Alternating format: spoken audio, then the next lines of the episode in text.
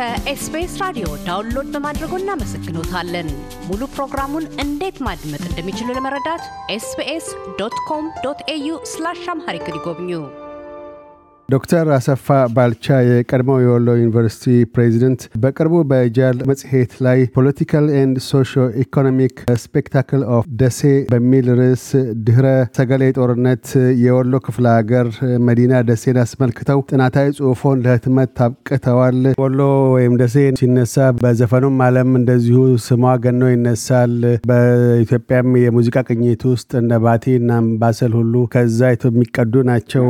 ሙዚቃውም ዓለም ባሻገር በትምህርት ዘርፍ የወይዘሮ ስህን ትምህርት ቤት ቤተጌ መነን እናት የሚጠራው እንደዚሁም ትንሽም ቢሆን ቁጥሩ በርግጥ ከፍተኛ ገናን ስም የነበረው እንደዚሁ በትራንስፖርት ዘርፍ የወሎ ፈረስ አለ። እነዚህ መለያ የነበሩ ድሮ በአሁኑ ወቅት በምን መልኩ ነው የሚታሰቡት?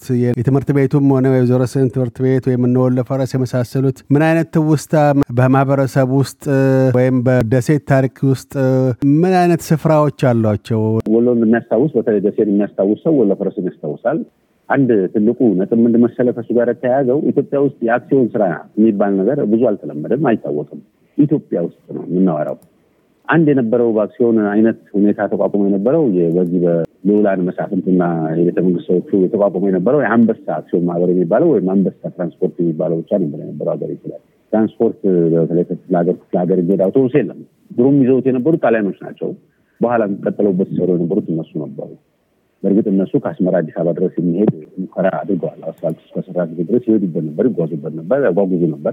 በኋላ መኪኖቻቸው እነዚህ ትሬንታዎቹ ምናምኖቹ ወደ ህዝብ እንትንነት ተቀይረው ሁሉ ለትራንስፖርት አገልግሎት ነበር። ለረጅም ጊዜም ሁሉ ዘያሁን ደሴ ላይ አማን ወሎ ላይ አስቸጋሪ የሆኑ ወረዳዎች እንደነው ዋርላ ደላንት አይነት የመሰሉትና ምናምን ቦታዎች እና ቦረናና ምናምን ሲገቡ የነበሩ ነቢቦ የሚባሉ በጣም አደገኛ የሆኑ የጣሊያን መኪኖች ሞዲፊኬሽን እንደውም ፎቶአቸው ከተገኘ ፎቶአቸውን ብናገኘው አለ ይገኛል ብትመለከታቸው የሚገርሙ ናቸው። በጣም ከፍ ያሉ መኪኖች ናቸው፣ ግን የማይሄዱት ያገት አልነበረም።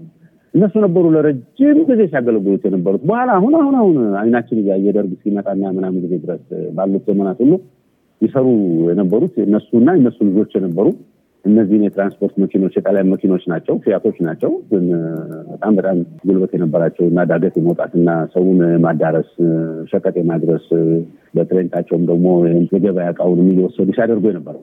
በኋላ ግን አሁን እንዳልከኝ ወሎ ፈረስን ያቋቋሙት የሚገርም ነገር ወሎ ውስጥ የነበሩ ነጋዴዎችን አንዳንዶቹ በ3-4 ፊልድ ላይ የሚሰማሩት በአንድ ብቻ አልነበረም። በተሰማሩበት ቦታ ላይ ሆነው ደግሞ ሌላ ስራ ያስተባብራሉ። በተለይ አሁን ወሎ ፈረስን ስታነሳ በጣም ብዙ ሰው ነው አባል የነበረው። አንድ ሻላ ነሰ ባላክሲዮን እንደነበረ በዛ ዘመን ነው ማሰብ ገበነ። እኔም አባት እርግጠኛ ነኝ የወሎ ፈረስ የሚል መጽሔት በሚታተብበትና መታየ ሪፖርት በሚደረግበት ነገር ላይ እቤት ይዞ ሲመጣ በልጅነት ያስታውሳለሁ። ቅርብ ጊዜ በፈልገው የተቀመጠበትን ያው መቼኛ አደራረግ ማረባስ ሆነ ማግኘት አልቻልኩም እንጂ አይቻለሁ። የአክሲዮን መጠኑን ምን ያህል እንደሆነ የዛን ጊዜ በቃ 10 ብር እና 100 ብር በጣም ትልቅ ቦታ ነበረው። የ100 ብር አክሲዮን አለው ማለት ነው ያንሽ ብርማ ያለው በጣም ትልቅ ሰው እንዲህ አይነት ተደርጎ ለመጀመሪያ ጊዜ በአገሪቱ ነው ያወራ ያለው። ካልተፈቀደ ወስተቀር ሊከራከረኝም ካለ ምናልባት ይንጣት ይችላል። በአገሪቱ ለመጀመሪያ ጊዜ በአክሲዮን ተቋቁሞ የትራንስፖርት ድርጅት ተቋቋመ የወሎ ፈረስ በቃ በአገሪቱ። እንግዲህ እንዲህ አይነት የሚያስቡ ኤርትራውያን ነበሩ በብዛት። አሁን ኤርትራ የተባሉት ማለት ነው ኤርትራ ካለ የመጡ አጆች በብዛት አሉ። በሌሎች የትራንስፖርት ዘርፍ ተማሩ ነጎናፈር እና ሰታይ እና ሰሜናዊ ነበሩ። ሌሎች የትራንስፖርት እንትኖች እዛው ሁሉ ተር የነበራቸው ወይም ባለቤትነት የነበራቸው ሰዎች ሁሉ የነበሩበት እና አጂ ጎናፈር እና የሚባሉ ሰዎች አሉ። እነሱ መስተባብሩት እና የሚገርሙ ታዋቂ በጣም ጎበዝ የንግድ ሰዎች የነበሩበት ከተማ ስለነበረ በኋላ በግልም ሁሉ የራሳቸው 3-4 አውቶቡስ ሁሉ የነበራቸው እና ሸውስማን የሚባሉ አይነት ሰዎች የነበሩበት ከተማ ስለነበረ ትራንስፖርት በቃ ወሎ ላይ እንዴት ይለንገር በሰዓት ገባው አውቶቡስ ተብሎ እስከደም እስኪጀመር ድረስ የነበረበት ዘመን ነበር። ማን ገባ? ማን የሚባለው ሹፌር ገባ? የትኛው አውቶቡስ መጀመሪያ ቀደመው? አንበሳ ገባ? ወሎ ገባ? ጎናፍር ገባ? ምን ገባ? እንዴ የተባልን በልጅነት የምናስታውሳቸው ነገሮች ሁሉ ነበሩበት ነውና ትልቅ የሆነ የትራንስፖርት ስራ ትምሪት እንግዲህ የተጀመረው ወሎ ላይ ነው ማለት ይቻላል። በሌሎቹ ጉዳዮች ላይ ምን ይለንገር እንግዲህ የጭነት ማመላለስ ስራ ላይ ማአተው በጣም ቁጥራቸው በርካታ የሆኑ ሰዎች ታጥቋል። በጣም ብዙ 3-4 5 ዛም በጣም ትልቅ የሚባል የትራንስፖርት መኪኖች ነበሯቸው።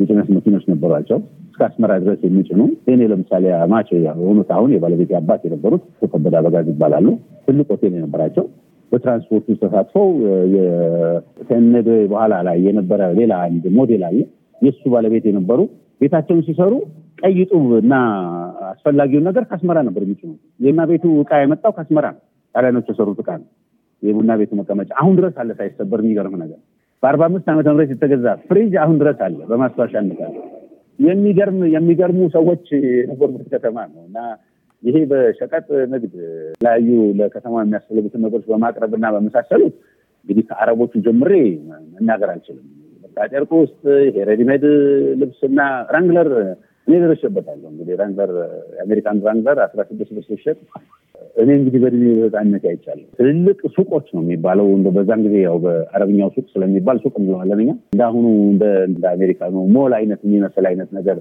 የነበራቸው ሰዎች ነበሩ ነጮቹ የሚገዙበት ሾፒንግ እንትናቸው በጣም ትልልቅ የምግብ አይተም ያለው ሌሎች ነገሮች አብረው የሚሸጡበት መኝታ እቃዎች ያሉበት የመሳሰሉት ሁሉ የሚያቀርቡ ሰዎች እንደነበሩ ነው እና እኔ እንዴት ብዬ ላስረዳ እንግዲህ ደሴ ሞዴል ነው እም ለብዙ ነገር ሞዴል ቦታ አቀማመጥን ግምት ውስጥ አስገብተህ በአሰብና በአስመራ ምጥዋ መካከል ያለ እንደመሆኑ መጠን ትልልቅ ስራዎችንና ፈጠራዎችን ሲሰሩ የነበሩ ነጋዴዎች የነበሩባት ናት ብዬ እንደባጭር ብናገር እንሻላ አይመስልም አትራታው ደሴ ከተማ ሲያሜ ዛው ላይ አስፈራዋል በጽሁፎ ላይ ሶስት አይነት የተለያዩ ለሲያሜው አስባብ የሆኑ ሰዎች አባባሎች ተጠቅሰዋል በከታሪክ አቋያ በከተማይቷ ታሪክ ሰነድ ውስጥ ይህ ነው ተብሎ የተቋጨ ነገር አለ መደምደሚያ ላይ ተደረሰ በአፄ ቴዎድሮስ ወይስ በአፄ ዮሐንስ የትኛው ነው በአፄ ቴዎድሮስ በርግጥ ሶስት የተለያዩ አይነት አባባሎች ናቸው ለሲያሜው ምክንያት የሆኑት የርሶ ጥናት የቱ ላይ ነው የሚያርፈው ሙከራ አድርገዋል ያቺ አይጠየፍ ምትባል ቦታ አሁን ያለችው አይጠየፍ በሚባለው ስም የሚታወቀው የዶሜ እንትባለው በተራራ ምንላት ያ ቦታ በጣም አስፈልጊ ነው የሚገርማው ሰሞኑን ደሴ ያያዙትን ሰዎች ሬቤሎቹ አሁን ቢሮአቸውን እዛ ነው ያደረጉት ምን ያህል ስትራቴጂክ እንደሆነ ወፊት ተጫውተዋልና መድገሙ አስፈልጊ አይደለም እና የመጣው ሰው እዛች ላይ አረፍ ማለት የተለመደ ነው በብዙን አካባቢ ያሳያል ደረመኑ ማገራደ ወደታች ማየት ይችላል በዚህ ወደ አውሳ ማየት ይችላል በዚህ ወደ አባሰል ማየት ይችላል ለቹን ማሳውስ መቃኘት ይችላል የቦታው ደስ የሚል መሆን ከመግለጽ ውጪ እኔ ምናልባት እንደው ስሙ በደንብ ወደዚህ ደረጃ ላይ ይመጣል ብዬ እንደው መጀመሪያው ኢኒሺቲቭ ወስዶ ይሄ ቦታ በጣም ደስ ይላል እንደዚህ ከምንም ጋር ይሁን የተያዘው መቼም ሚዝት እነዚህ ነገሮች እነዚህ ሌጀንደሪ የሆኑ እንትኖችን ማድረግ አንችልም ሰብስታንሺየት ማድረግ ይከብዳል ግን ጥቅም አላቸው ለመነሻነት ያገለግላሉና ከመጀመሪያው ያለው ሰው ብዬ ገመጥኩትና የሚመስል ብዬ ተቀበልኩት የአፄ ቴዎድሮስን አባባል ነው ይመስለኛል ከአፄ ቴዎድሮስ በኋላ ያው እንግዲህ እንትም ሞዲፋይ ይደረጋል ያው የምታውቀው ነገር አለ እንደዚህ የአፈታሪክ ደረጃ የሚነገሩ ነገሮች ሁሉ ጊዜ የየራሳቸው የሆነ ተጠንጥልና እንትን ይዘው ይመጣሉ በደምሬ ካድን ስላለው እንዲህ ሪከርድ ሆኖ ዴፊኒቲቭሊ እንደዛ ይሄን ነው ጊዜ ነው ብሎ ተናገረ የሚያስቀምጠው ስለሌለ እኛው ምን ጽፈው ነው ሌሎቹ ማንስተው የሚጽፉት ግን እንበኔ ግምት አጤ ቴዎድሮስ ዘመን እና ምድልስ ብዙ ጊዜ ስለነበረው ደውሎ እሳቸው ምናልባት የሰጡት ስም ለደሴነት መነሻ ምክንያት አይደለም ይገደምታል ዶክተር አሰፋ ባልቻ የቀድሞው የወሎ ዩኒቨርሲቲ ፕሬዚዳንት ስለ ቃለ ምልልሱ እናመሰግናለን እኔም በጣም አመሰግናለሁ አቶ ፓሳን ስለጋበዘኝ እያደመጡ የነበረው የኤስቢኤስ አማርኛ ፕሮግራምን ነበር። የፕሮግራሙን ቀጥታ ስርጭት ሰኞና አርብ ምሽቶች ያድምጡ። እንዲሁም ድረገጻችንን በመጎብኘት ኦን ዲማንድ እና በኤስቢኤስ ሞባይል አፕ ማድመጥ ይችላሉ። ድረገጻችንን sbs.com.au/amharican ይጎብኙ።